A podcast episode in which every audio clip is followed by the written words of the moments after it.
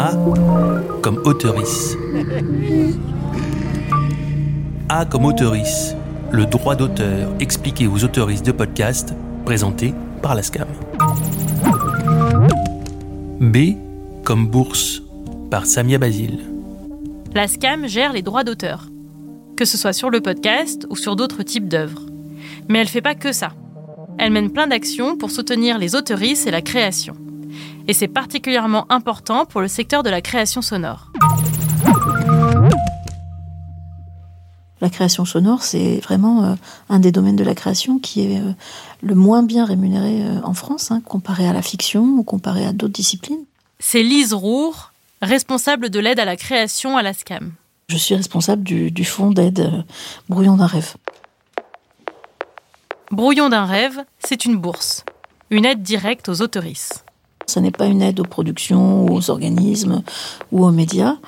C'est une aide à l'écriture, à la création, à la conception, c'est-à-dire le moment où les auteurs et les autrices sont encore seuls pour démarrer le projet, ont, des démarches à faire pour pouvoir concevoir leur projet, le mettre en route, chercher des interlocuteurs, chercher des producteurs. Euh, voilà, c'est à ce stade-là qu'on intervient, nous, à Brouillon d'un rêve.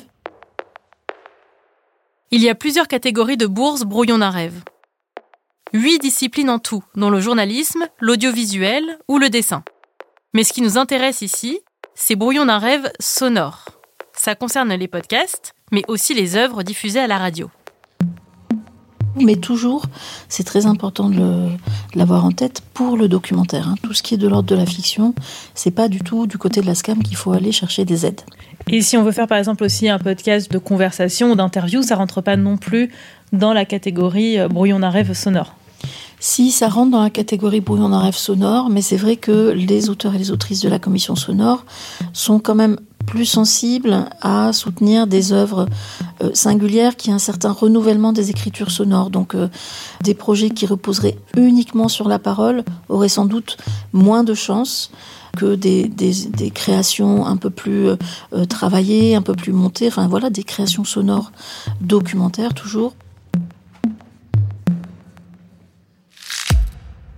C'est la commission sonore de la SCAM, qui est constituée de professionnels de la radio et du podcast, qui fait une présélection des candidatures pour la bourse.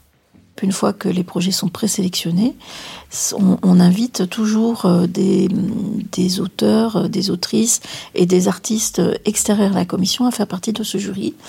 Et le propre de, ce, de cette commission, c'est que euh, chaque année, évidemment, sont invités des auteurs et des autrices de la discipline sonore, mais aussi d'autres disciplines. C'est particulier à cette commission à la SCAM.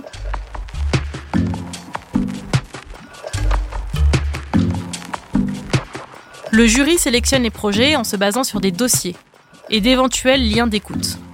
Si vous souhaitez candidater, votre dossier devra comporter 10 pages, plus le CV. Ça commence avec une lettre de présentation au jury. Donc il faut arriver chacun, chacune à parler de sa propre façon d'envisager son travail, du temps euh, qu'il ou elle estime nécessaire pour ça, des besoins qu'il a euh, concrètement euh, pour concevoir l'œuvre, les recherches, le, type de recherche Est-ce que ça va être rencontrer des spécialistes Est-ce que ça va être fouiller dans les archives sonores euh, de la CFDT J'en sais rien. Euh, des, fonds absolument extraordinaires. Est-ce que euh, voilà, quelle est la nature du travail qui doit être mis en route pour pouvoir concevoir cette œuvre? Le jury demande un maximum d'informations sur ce dont vous avez besoin pour faire ce podcast. Mais surtout, ils veulent savoir la forme qu'il va prendre grâce à une note d'intention de réalisation. Cette note d'intention, elle, est, elle, est, elle repose un peu plus sur des choix euh, artistiques, euh, sur les choix évidemment stylistiques au niveau, au niveau sonore, mais aussi sur euh, la construction de l'œuvre ou du podcast. Ça permet de donner une idée de, du récit, des choix de narration. Est-ce que ça va être un récit chronologique ou, ou une enquête euh, totalement euh, euh, sans dessus-dessous Enfin voilà, c'est donner une idée quand même de l'œuvre et de, et, de la façon dont l'auteur va s'emparer du, documentaire sonore pour explorer telle ou telle problématique. Enfin, vous devrez écrire un synopsis de votre projet de podcast.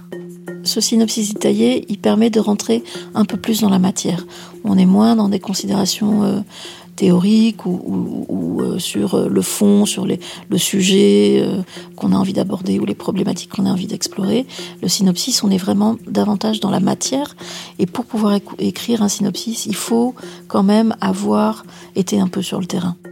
Donc c'est vrai que souvent on, nous demande euh, ah oui mais euh, une aide à l'écriture euh, à quoi ça sert si on doit, déjà avoir fait toutes les démarches voilà de, repérage de rencontres préliminaires mais il faut avoir conscience quand même que la concurrence étant assez rude il faut être passé par une première étape de travail un peu aboutie.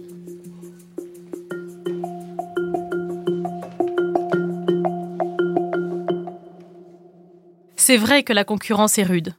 En 2021, la SCAM a reçu 300 dossiers, le triple de ce qu'elle reçoit habituellement, pour une dizaine de projets soutenus.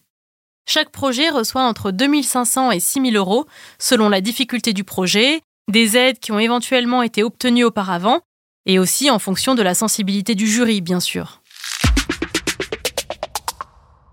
La SCAM soutient aussi les auteurs de podcasts par d'autres moyens.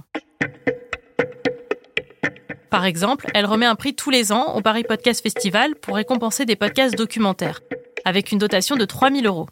Elle soutient aussi financièrement les festivals qui mettent en lumière la création sonore.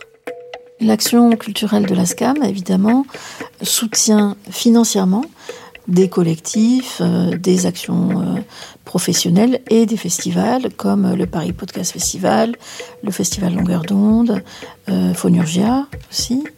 Et ce sont euh, à la fois des aides financières et à la fois des actions que nous menons ensemble. Voilà, à chaque festival, nous organisons ensemble des tables rondes, des rencontres professionnelles. Il y a le prix qu'on a en commun avec le Paris Podcast Festival. C'est à la fois un soutien financier et euh, culturel. A comme auteurice.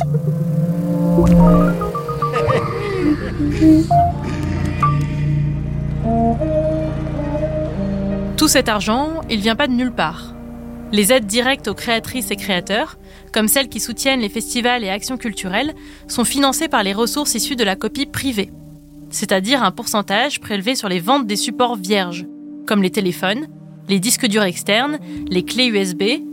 Cette rémunération est régulièrement menacée par les industriels qui souhaitent l'abolir. C'est pourtant essentiel pour encourager et promouvoir la création et soutenir les autoristes. Et on sait à quel point, dans le podcast, on en a besoin.